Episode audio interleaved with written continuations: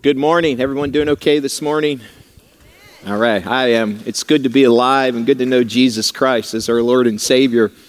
And for those of you who might be on that journey of seeking, uh, I trust that you hear about Him today and realize that He is the hope of the world, Jesus Christ, and that He went to the cross and died for our sins. And if we trust fully in the work on the cross, we can have eternal life because of the work He has done, not the work that we can do to get to Him. But He's a good God.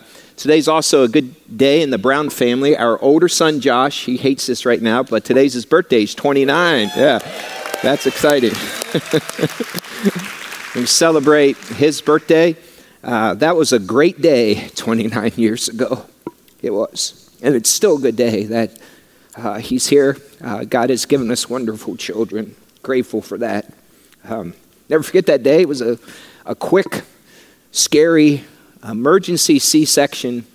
His umbilical cord was wrapped around uh, his neck. Doctors were rushing in the room, and we weren't sure he was going to make it. And by God's grace, he did. And we're grateful that you're here, bud. Love you. Today, as we continue this series of messages, make today count. Let me say this Peace is available to Christ followers if you want it. in this world that we live in, it's a test of our faith and a test to see if we truly trust in our Lord and Savior. A recent survey a few months back revealed that 90% of respondents reported increased worry, frustration, boredom, or anxiety as a result of this ongoing pandemic. People reported feeling stress from isolation during quarantine, worries about their health, fear about their employment, and uncertainty about what would happen to their loved ones. Another survey said that 70% of people worry about having enough money to pay their bills. Parents of school age children worry about when or if schools will reopen. A few years ago, another survey was taken by the Benenden Health Survey Group to discover the 10 most common sources of worry. These are the 10 most common sources of worry from number 10 to number 1. Just listen to these. Number 10, diet. Number 9, job security. Number eight, rent, mortgage payment. Number seven, credit card debt. Number six, low energy level. Number five, overdrafts and loans. Number four, overall fitness. Number three, lack of savings and financial future. Number two, growing old. And the number one worry on this list was overweight. There's two categories that these fall into one is health, and the other is finances. These are universal human concerns that all of us have.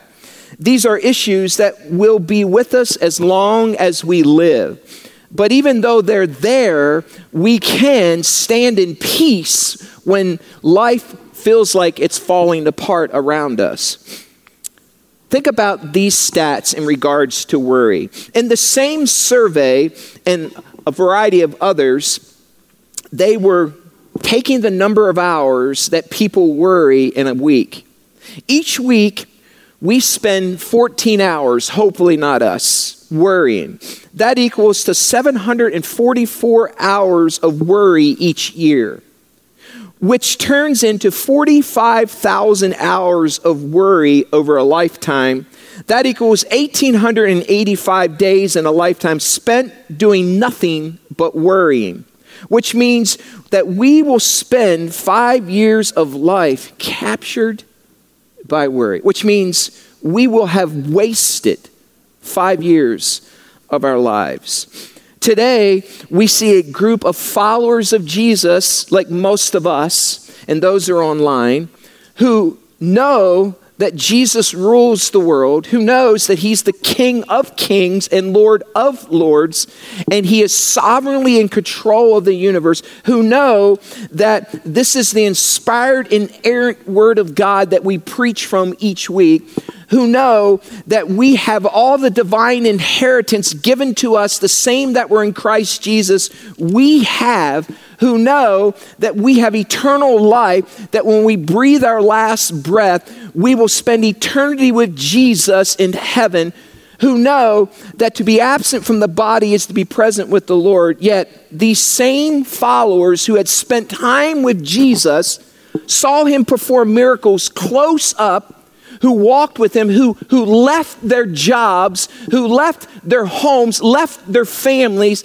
and walked side by side and spent daily time with Jesus, find themselves in a situation where they begin to worry. Grab your Bibles and turn to Mark chapter 4. Mark chapter 4. And we're going to read verses 35 to 41. Matthew, Mark, Luke in the New Testament, the Gospel of Mark. I ask you to stand as we read Mark chapter 4. Please stand with me. Mark chapter 4, verses 35 to 41. Follow along with me and let's read out loud together. Ready, read. That day, when evening came, he said to his disciples, Let us go over to the other side. Leaving the crowd behind, they took him along just as he was in the boat. There were also other boats with him. A furious squall came up, and the waves broke over the boat so that it was nearly swamped. Jesus was in the stern or back, sleeping on a cushion. The disciples woke him and said to him, Teacher, don't you care if we drown? He got up, rebuked the wind, and said to the waves, Quiet, be still. Then the wind died down, and it was completely calm. He said to his disciples, Why are you so afraid? Do you still have no faith? You may have a seat. Here's what I know from 58, almost 59 years of existence. In this world, you will have trouble. Amen? but here's what I also know, knowing Christ in the Word of God. In this world you will have trouble, but Jesus has overcome the world. The truth of the matter is this right now, you're either in the middle of a storm or you have a storm coming. Right now, the whole world finds themselves in the middle of a pandemic. Yet, in the direst of straits of time, you and I can have peace in the middle of a pandemic. God's peace, even when the answers seem like they're nowhere to be found. This text says that when evening came, in other words, Jesus had done all ministry, a lot of ministry all day in verse 35. So he's trying to get away, yet the text says that even some other boats went with him. It was hard for him to get away. He wanted some R and R like you and I want. And as he's getting away, he finds himself in the stern of the boat, the rear of the boat, just sleeping let me state the obvious that's recorded here. We will have hardships. You and I will have moments when we'll feel overwhelmed. Paul said he felt overwhelmed even to the point of death. Listen, please hear this out. God does allow us to have things that are more than we can handle. If you hear otherwise, it's a lie from the pit of hell. And the reason he allows them is for our faith to grow and for us to lean on Jesus Christ. This one comes, this squall comes out of the middle of nowhere. Not just because of sinful choices do storms come, but sometimes they come to define and refine our faith. And we will never become the person Jesus intended us to be unless we're refined, unless we walk through times where we have to lean on Jesus Christ. Stop and answer this question before we unpack this whole story. Who told them to go on the lake in the first place? Jesus did. Jesus was fully aware about what was about to take place. He didn't try to divert them from walking away from the storm. He didn't try to divert them to walk away from the trouble. He wanted them to, to literally take the boat and row right out in the middle of the storm. And the reason it is because he knew it would help them grow in their faith, but also for them to see that he's in complete control of the universe. So, the storm they're about to face was right after doing exactly what Jesus wanted them to do follow him. Verse 37 says, A squall, a furious squall came up, and the water, it says, broke over the boat so that it was nearly swamped. So, visually, we can see This is a legit storm. And the water's coming over top, filling up the boat. Someone is about to drown. That's what they were thinking. This is the moment where everything you really believe about Jesus will surface. This is the moment where I have witnessed strong men and strong women who said, I believe in God fully. I would do anything for God, literally crumble and begin to say things like you would never hear from someone who is faith filled. This is the moment where I began to see worry surface instead of peace because people forgot who God was. This is the moment you either believe that God is with you or he has left you on your own. Through the years, I've learned a lot about faith in these kind of moments. These are the kind of moments we ask questions and we rely on God. These are the moments where you've heard me say we need to talk to ourselves instead of listen to ourselves. Because those doubts want to creep in, and we need to speak back the Word of God and the truths of His Word. These are the moments where we say, God, I trust your character more than I do my feelings right now. God, these are the moments where I trust your character more than I do my emotions. These are the times where I trust your character more than I do the news media. These are the times I trust your character more than I do this voice of this group of people who are coming after me. These are the times where I trust your character more than anything. That's what we do in times of storms this is what you and I should do in the middle of a pandemic. We trust his perfect character. We trust every attribute of our King Jesus and we rely on him instead of whatever's coming at us from out here. And when we do, the text says, there will be peace that most people will never understand. There was no more time for preparation for the disciples here. They couldn't gather. Jesus say, Can we have another Bible study about faith? Can we have another prayer time about trust? Can you tell us one more time about the future? Can you remind us of what you said on the Sermon on the Mount? This was no more time for any more preparation. They were in the middle of the storm. So everything they believed and had been taught was put into action.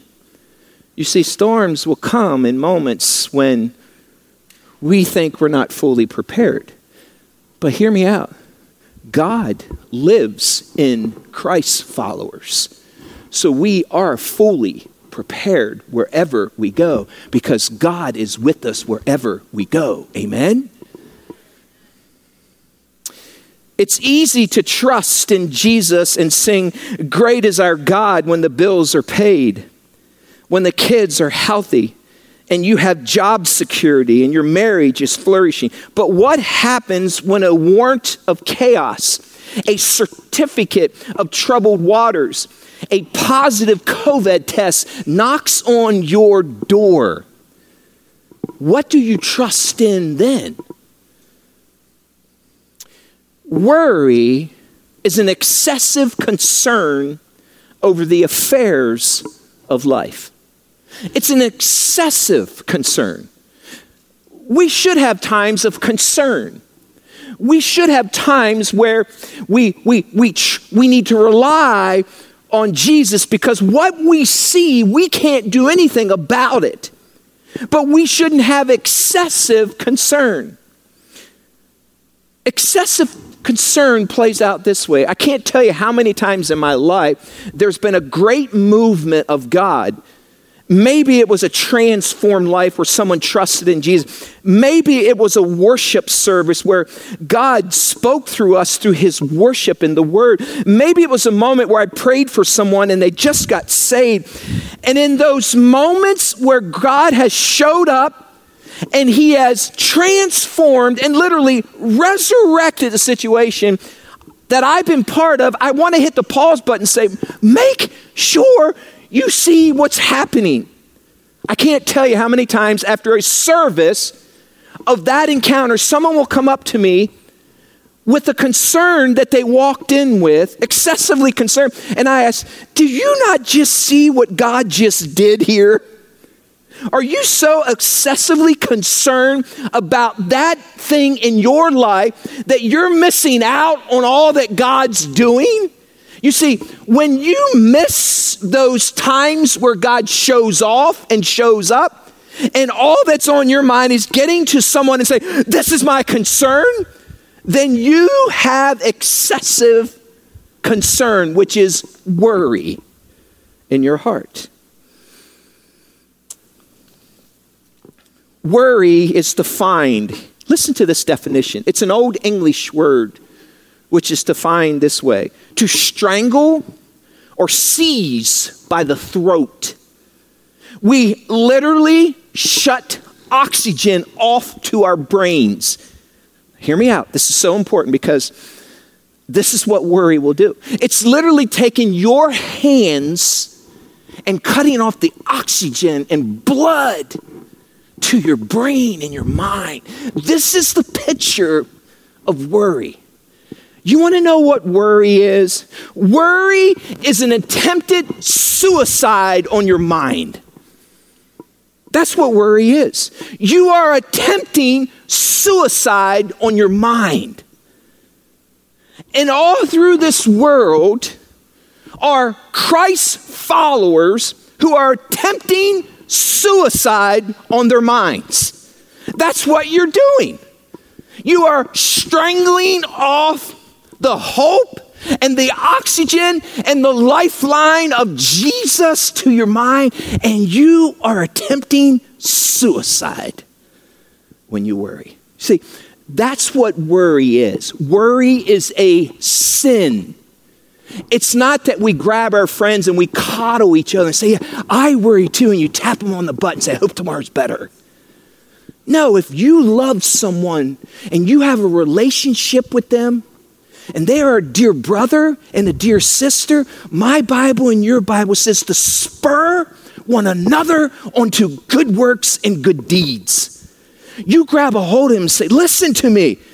This is who our God is. I won't coddle or let you manage worry because God is still on the throne. I will not let you attempt another suicide on your mind. I love you too much to tell you, not tell you the truth. God is fully in control of you and this world. See, that's what worry does. How many of you have attempted suicide on your mind this week? It's called sin to do such a thing. When you worry, you are living as though God does not exist. Think about that. And you believe that you alone are left to solve your problems. You know who's telling you that? The enemy is. Second, worry distracts you from the things that really matter in this life. And as long as you worry, you can't do anything else. Worry is a form of idolatry. It really is. It's a form of idolatry. Because the thing you are worried about has replaced God on the throne of the universe. You care more about that thing than you do the God who is on the throne of the universe. It's idolatry, worry. I love Isaiah Brown, too, our younger son. But I love Isaiah 26, 3 and 4. And here's what Isaiah says. Just, just listen to this. You can write down the reference and look later. Isaiah 26, 3 and 4 says this You will keep in perfect peace those whose minds are steadfast because they trust in you. And in verse 4 it says, Trust in the Lord forever. For the Lord the Lord Himself is the rock eternal. There's this picture of this solid rock called Jesus Christ that we can lean on and trust. The word perfect peace translated in the original Hebrew would be translated this way. If I was to read Isaiah 26, 3 and 4, it would say this He will keep in peace, peace. Not perfect peace, but peace, peace. Literally, it's a repetition of the word peace. Those whose minds are steadfast, those whose minds are stayed on Him. In other words, Everything else is, is, is there's a squall, there's a storm, water's coming over the bow, the front of the boat, and the stern of the boat. And it says, Those whose minds are stayed or steadfast on you, I will keep in peace, peace in the middle of the storm. Let me demonstrate that to you. When I was a kid, we would spend many, many summer weekends at Hershey Park in Hershey, Pennsylvania. It's like a King's Dominion or uh, it's, it's like an amusement park. And so we would go there and they had rides that we would get on. And on these rides, there was a ride called the Rotor. And if you've never been on this ride, literally, it was a round ride that had one door that when you walked in, and then everyone got to the outside of this circled ride and put their back against the wall. And as you entered in, literally, as the aisles in were built above the rotor. So as you began to filter into here, you would start up above and you could look down and watch people get on this ride called the rotor. And so you would get on the ride, they'd shut the door, and it would begin to rotor or spin. But prior to it taking off, the amusement park attendant would say this keep all objects against the wall. Don't hold your arm out. Don't lean your head forward when it begins to spin, or you will vomit. So that's what they said. So the goal of the rotor was as it spun, you would stay back. And then they said this keep your head pointed up. Look up. And the attendant would say, Don't look down. So it would begin to rotor and spin. And as it was spinning, the floor would drop six feet. So literally, you're spinning and the floor would drop, and people, because of centrifugal force, were held against this.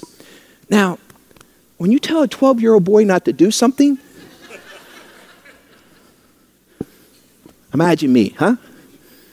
So I thought, I am going to see why I can't do what they say I can't do. So first, I stuck my hand, and it was hard. The force, I remember trying to push it out, and it finally got up, and it hit the person right beside me. Just, and so I brought it back. But then I thought, well, what would happen if I put my head forward while it's spinning? Hey, I learned my lesson once, okay? So I forcefully put my head forward, took everything at, and boom. And I thought I was going to die. Vertigo, like I've never had it before. My, my head was spinning and I couldn't get it back. And I thought it would be the end of the world. Before I go on, I want to show you this ride. This is a picture of it here. And by the way, they told you no smoking too while you're on the ride. So, so people would come in and literally work their way down and get on this ride. See how the floor has dropped? And here's the truth about this ride it's the same thing as Isaiah 26, 3 and 4. If we keep our eyes and our hearts steadfast on Him, then we will be in peace. Peace. Because He is our hope. But if we turn our eyes from Him to the pit of hell, we are in big trouble. I wonder how many of you right now, the rotor has begun and it's spinning. And you can feel the floor dropping farther and farther and farther and farther down. and you want to be excessively concerned that the floor has dropped out in your life. And you are more focused on that than on the King of Kings and Lord of Lords. Here's what I know to be true about the rotor of our lives it doesn't matter what is falling out below us, we can stand in peace, peace, when our eyes are stayed upon the Lord. That's what Isaiah was reminding us of.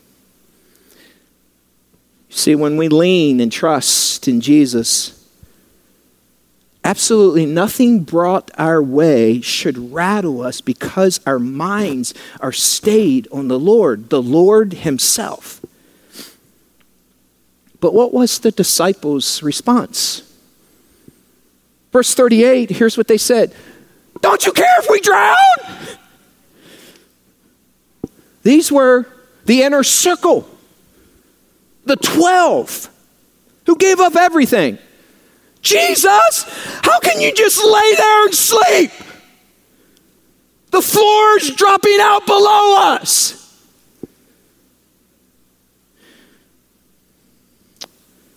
We do the same thing if we're not careful. Jesus, don't you care if my child is sick? Don't you care if my message is off, or my marriage is off the tracks? Don't you care that I've been unemployed for six months? Don't you care that I will be all alone again for another holiday? Don't you care that my wife has passed? Don't you care that my girlfriend broke up with me? Don't you care if we might get COVID? Don't you care if my kids can't go back to school? Don't you care about the elections? Don't you care if school activities are canceled? In other words, Jesus, if you cared and you were in control of the world, then this that I'm excessively concerned over wouldn't be happening.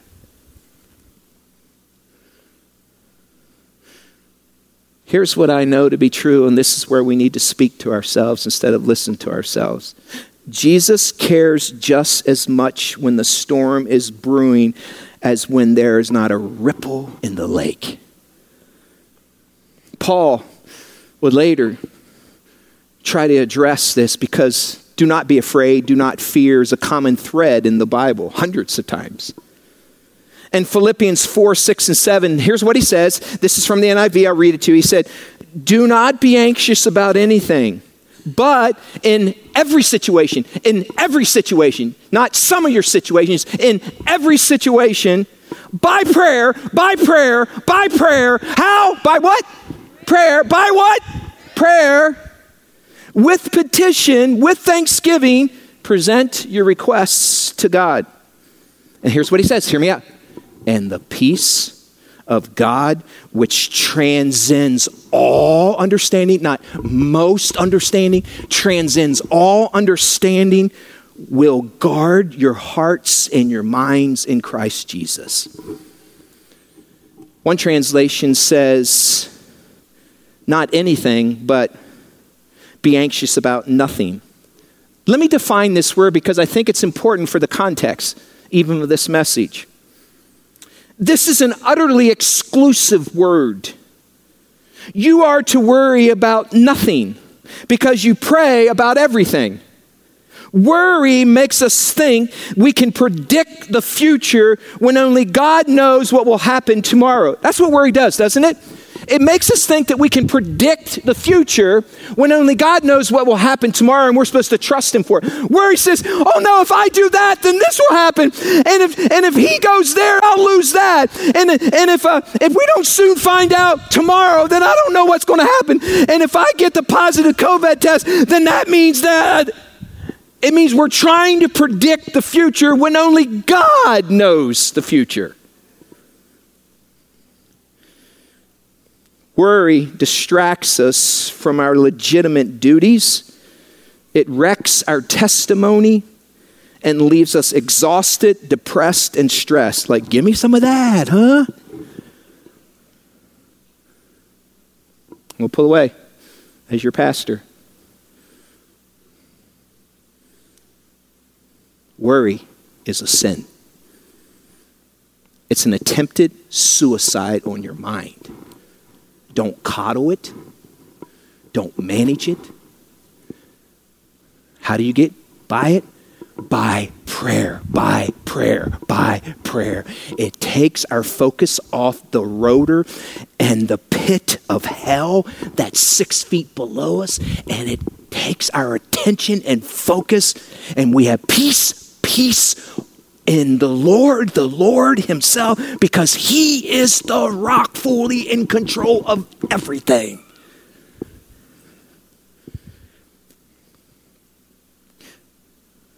My concern, and it's not an excessive concern, is that worry is con- a contagious virus that quickly spreads to others. And I think that the virus of worry will do more damage to the homes in our world than COVID will ever do. Can I ask you something? Are you spreading the virus of worry? That's called sin. the Word of God says that we can focus on Jesus and find peace. The key is prayer. And when you pray, you come face to face with the God of the universe. It is impossible to worry while in the presence of God.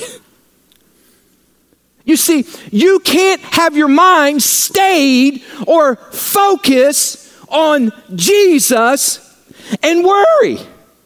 You cannot be in the presence of His Word and in the presence of God and worship and worry. Why? Because He is your central focus and hope. It's when we take our eyes off of Him and we pay attention to the six foot drop in our lives. Look at this list of prayer. There is an order, but there's a list that all of us need to look at when it comes to prayer. First, he says, petitions. What is a petition? Like, could you define what a petition is? Oh, I'm gonna give my petition to God. A petition is a document you sign when changes need to be made. You are petitioning for a change to take place. It's saying, God, here is my petition to you that you'll change my heart or you'll change this situation. So when we petition, we're literally writing a document to God and saying, God, change this.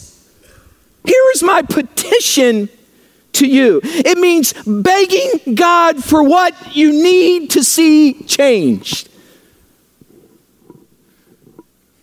Many of us have been petitioning God for 90 straight days and handing him a petition please annihilate this virus. I had a person recently say to me, How can you keep hoping that God will do that? You need to trust in science and not in this petition that you have. It broke my heart. Because if we think we can trust in men more than we can trust in Jesus, listen to me. Yes, God works through men and women.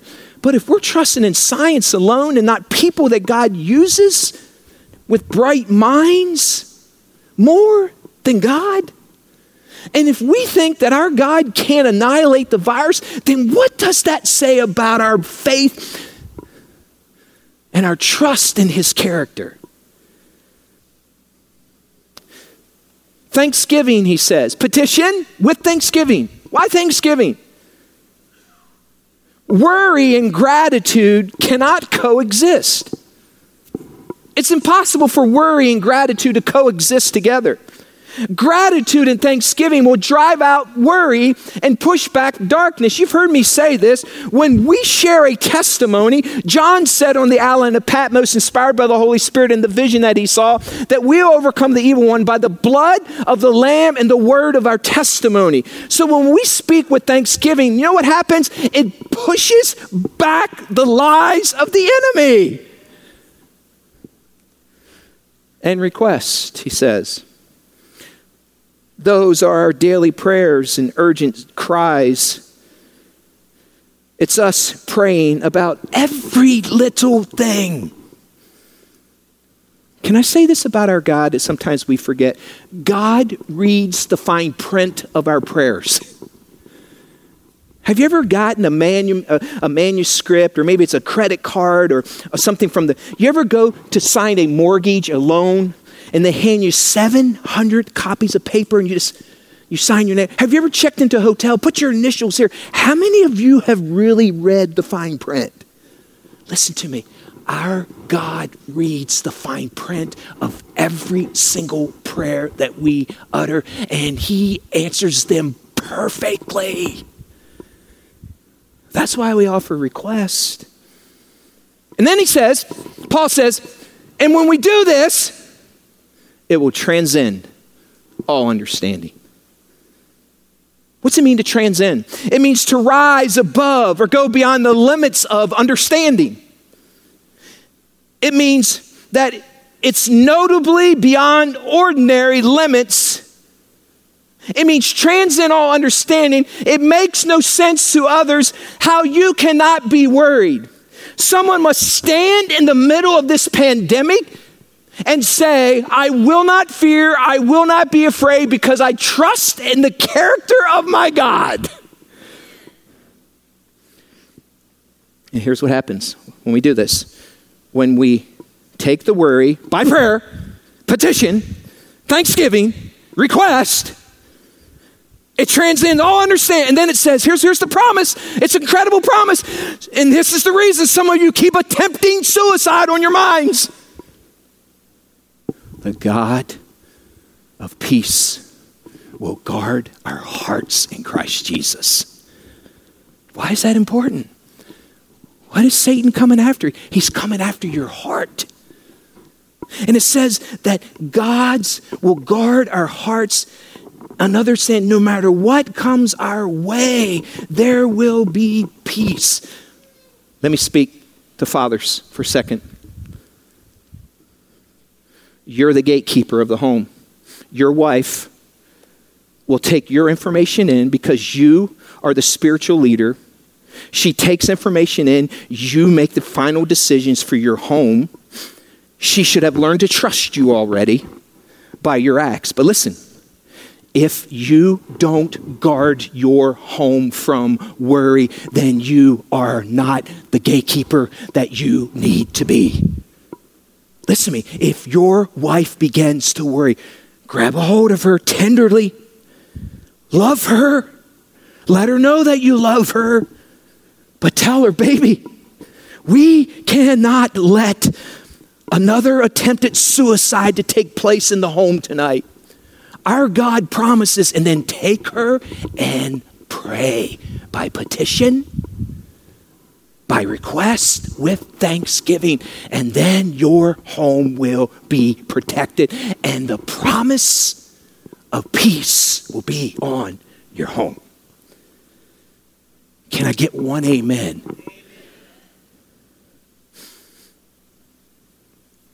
Meanwhile, what was Jesus doing during all this?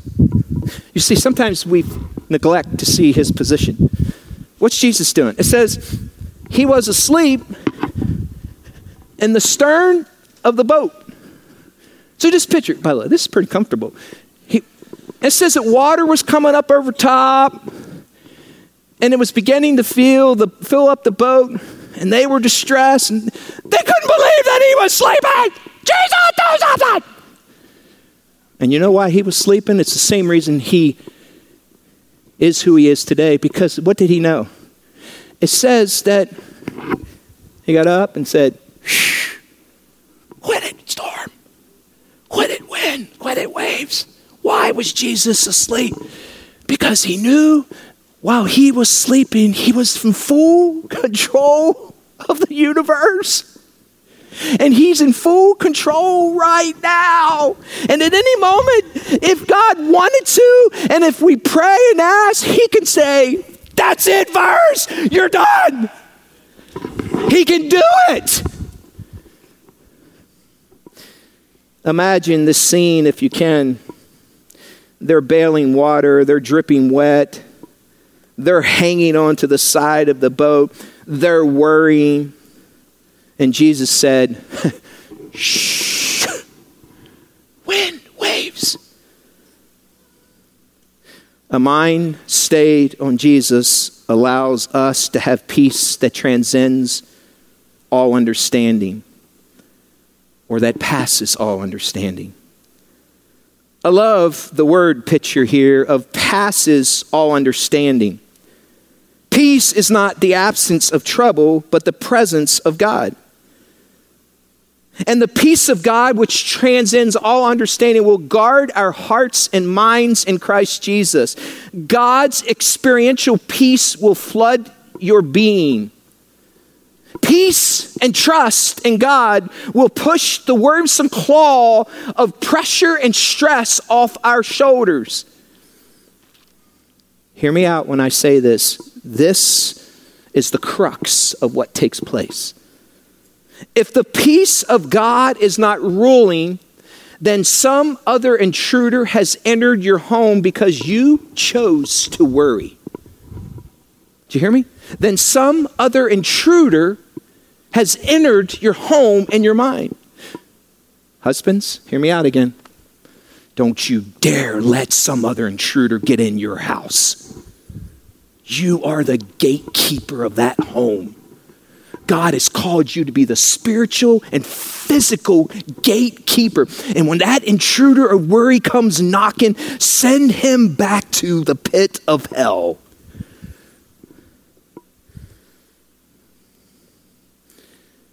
Verse 41 says, They were terrified.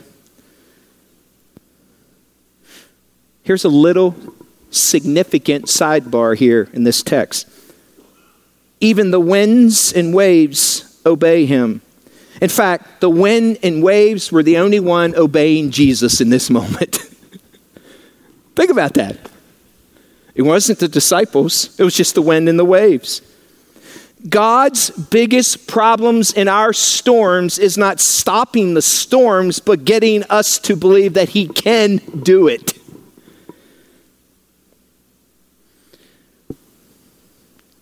Here's what I know to be true, Grace. In Jesus, there's no more hoping in vain. If the peace of God is not ruling in your heart, then some intruder has entered your home because you chose to worry. Oh God, help us to be people and followers that believe I pray, God, that we would let the peace of God transcend our hearts, the, the peace, peace to rule in our hearts and minds. And I pray when the rotor of trouble knocks on our doors, that we won't look down and be excessively concerned with what might happen, but we will set our gaze on you.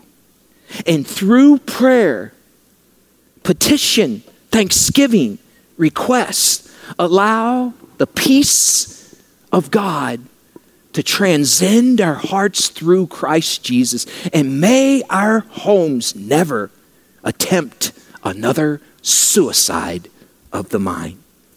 Please, Jesus, set our hearts on you. In Jesus' name, amen.